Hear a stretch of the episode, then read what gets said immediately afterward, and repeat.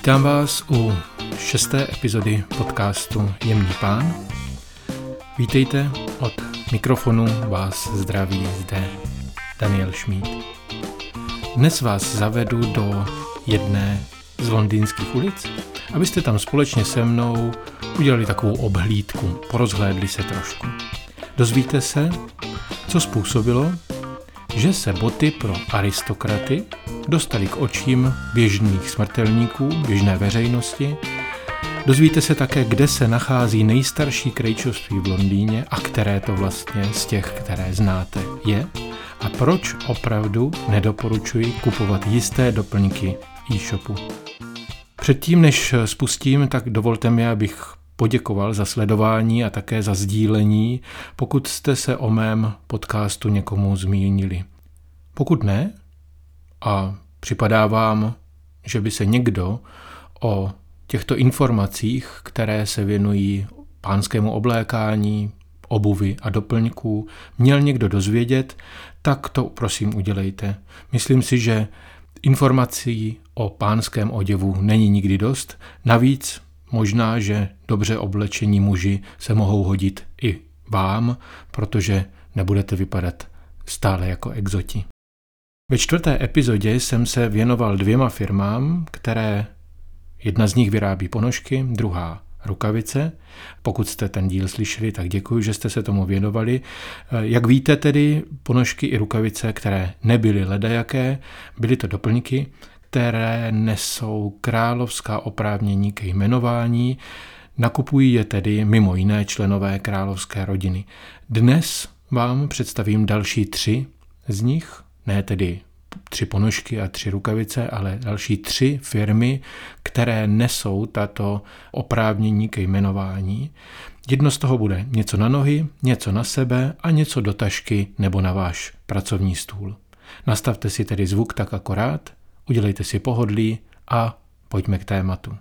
John Lop Bootmaker je společnost, která vyrábí a prodává hodnotné boty především pro muže, ale také obuv pro ženy, nutno zmínit. E, zákazníkům, kteří od prvního okamžiku zůstávají ve většině případů firmě věrní, dodává již řádku desetiletí také kožené zboží, jako jsou peněženky a opasky.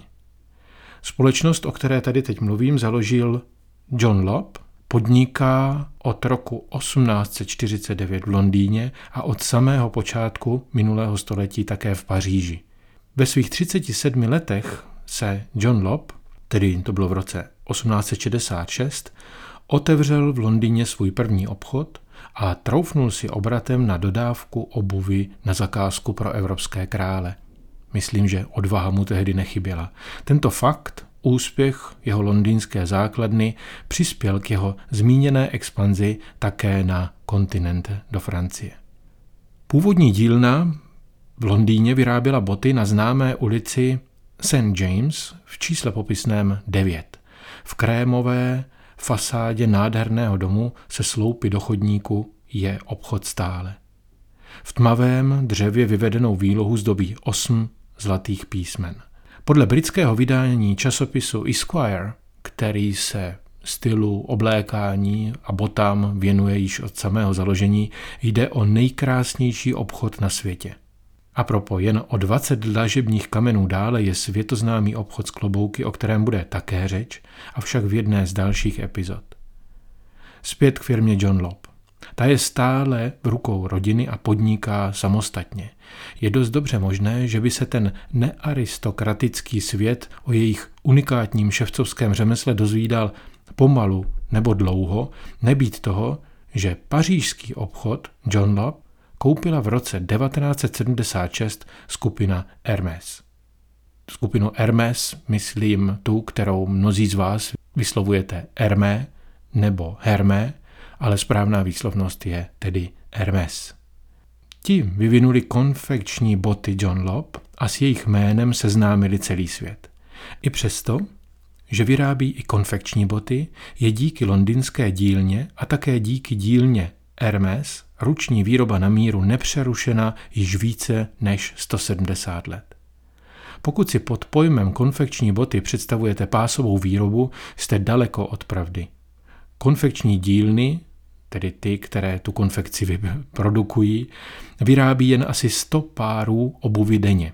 To se vám může zdát sice hodně, ale jen pro srovnání.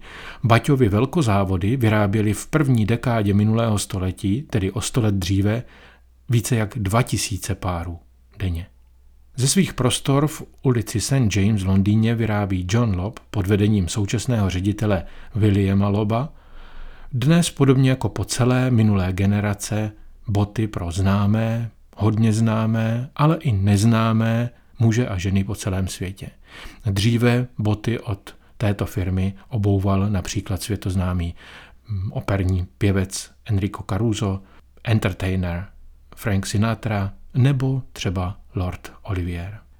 Pojďme k další firmě, která si zaslouží naprosto být zde na tomto místě jmenována a jde o nejstarší krejčoství v Londýně. Ede and Ravenscroft je nejstarší krejčoství v Londýně. Opřete se, nadechněte se a trochu se uvolněte. Zkuste si představit, že Francii vládne Ludvík XIV., Osmanskou říši vede Sulejman II., Evropou zmítají velké i malé války a revoluce, píše se rok 1689 a v Londýně, kde na trůnech sedí spoluvládci Vilém III. Oranžský a Marie II. Stuartovna, bylo Williamem a Martou Šudalovými založeno krejčovství, které bez přestání, tedy celých 331 let, sviští nitě s jehlami nad oděvy zákazníků. Když jsem dělal rešerši k tomuto článku, zaujalo mě, že stejného roku na evropském kontinentě, tedy v evropském kontextu, byla založena také firma e, zvučného jména Husqvarna, tehdy jako první švédská továrna na výrobu pušek.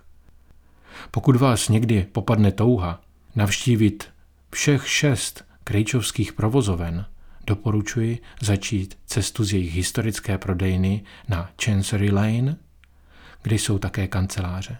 Klidně se můžete vydat pěšky asi pět minut na stejnojmenou stanici metra a o jednu zastávku dále a necelou čtvrt hodinku později vystoupíte na Bank Station. Čeká na vás další procházka. Šest minut rovnou za nosem. Cestu do Burlington Gardens, kde leží třetí pobočka, nevynechá žádný nadšenec do oděvu.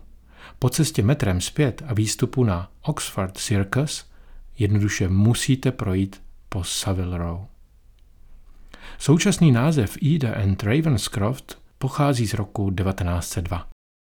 Tehdy zdědil podnik Joseph Ida a své krejčovství sloučil velmi chytře s výrobcem paruk Ravenscraftem. Dodnes vyrábí a prodává a také pronajímá oděvy a paruky, které se využívají v soudnictví při ceremoniálech na univerzitách, v parlamentu a vedení měst. Společnost, mající své sídlo v blízkosti hlavních soudů, tak přirozeně doplňuje stálou poptávku po tomto mnohdy okázalém a typickém oděvu. Vedle ceremoniálních oděvů je firma krajčovskou dílnou pro uniformy a civilní formální oděvy pro muže i ženy. Společnost má všechna tři královská jmenovací oprávnění nejstarších příslušníků trůnu. Do vaší osobní sbírky návštěv těchto nádherných krejčovských salonů překupujících zlatem, ornamenty a sametem na jedné straně a nejkvalitnějšími oděvními materiály na straně druhé zařaďte také ostatní tři obchody, protože zatím jsme jmenovali, zatím se jmenoval tři. To už ale na vás čeká cesta delší než jenom metrem po Londýně tam a zpět. Z Londýna se vydejte do Oxfordu, odtud, pokud se vydáte vlakem, zpět přes Londýn do Cambridge. Cestu si naplánujte minimálně na dva až tři dny, protože další je v Edinburghu, to je tedy třetí mimo londýnské krejčoství této firmy. V Edinburghu můžete samozřejmě obdivovat nejenom tohle krejčoství. Třetí firmou, která stojí za zmínku v tomto díle podcastu Jemný pán, je Smithson. Frank Smithson Limited je společnost známá spíše jako Smithson z Bond Street. Pozor na výslovnost, abyste obchod vůbec našli. Smithson se píše s tvrdým i. Pokud se budete ptát na cestu, je podle mého názoru důležité vědět, jak vyslovit název tohoto výrobce. Jde o výrobce kvalitního papírenského zboží, diářů a také koženého zboží a doplňků.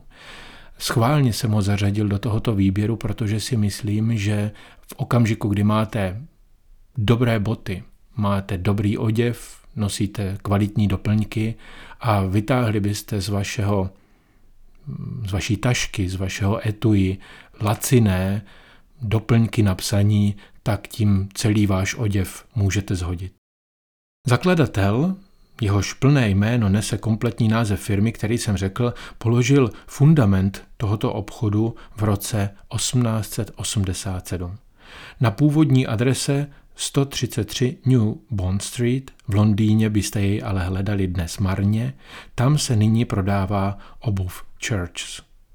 Bloudit ale nebudete, protože současný vlajkový obchod je hned vedle a zabírá dvě popisná čísla této veleznámé ulice. Nebylo by o této značce na tomto místě ani slovo, kdyby mezi klienty nepatřila současná královská rodina. Pořízením některého kusu z toho širokého sortimentu značky si pomyslně stoupnete do řady za královnu Viktorii, spousty známých i zapomenutých politiků, včetně premiérů, biznismenů, herců, zpěváků, cestovatelů a také běžných smrtelníků bez konkrétní specifikace. Ti všichni výrobky Smithson používali nebo používají. Je zřejmé, že výběr mezi diáři, taškami a také obaly na brýle nebo na vizitky či klíče bude e, obtížný a budete se hodně rozmýšlet, které v obchodě necháte a které si vezmete. A co teprve, až objevíte etui na psací potřeby, pera a tušky a také podložky pro psaní úhledných dopisů, pokud něco takového ještě děláte. To vše v krásném, čerstvém a moderním designu, který na tradici navazuje svojí kvalitou. Nehledejte mm, žádné okované, okované dřevěné desky, ale eh, ta, ty výrobky jsou opravdu vizuálně velmi, velmi současné. Navštívit Smithson není problém. Vedle londýnských vlastních obchodů mají shop in shop v několika těch nejznámějších obchodních centrech a z mého pohledu by opravdu nebylo moudré eh, tyto produkty kupovat online, protože neucítíte nic z toho, co byste cítit měli. Papírenské zboží, eh, zvláště v koženém obalu, krásně voní. Pokud vás značka oslovila a chcete si tuto neodolatelnou vůni, snoubící čerstvý papír a kůži dopřát, můžete se vydat mimo Londýn také do Paříže, přímo do Le Boumarche, nebo někdy v budoucnu, pokud budete mít cestu do Spojených států, do New Yorku. Světovost této firmy upevňuje fakt, že většina koženého zboží se nyní vyrábí v Itálii. Tak co? Zachtělo se vám naštívit obchody, o kterých jsem mluvil? Možná třeba jen virtuálně, předtím, než tam zamíříte fyzicky. Odkazy na stránky zmíněných firm najdete v popisu tohoto podcastu, stejně tak jako kontakt na mě. To v případě, kdybyste mi chtěli napsat. V této fázi se s vámi loučím, těším se, přeji vám hezké a také úspěšné dny a zůstávejte elegantní.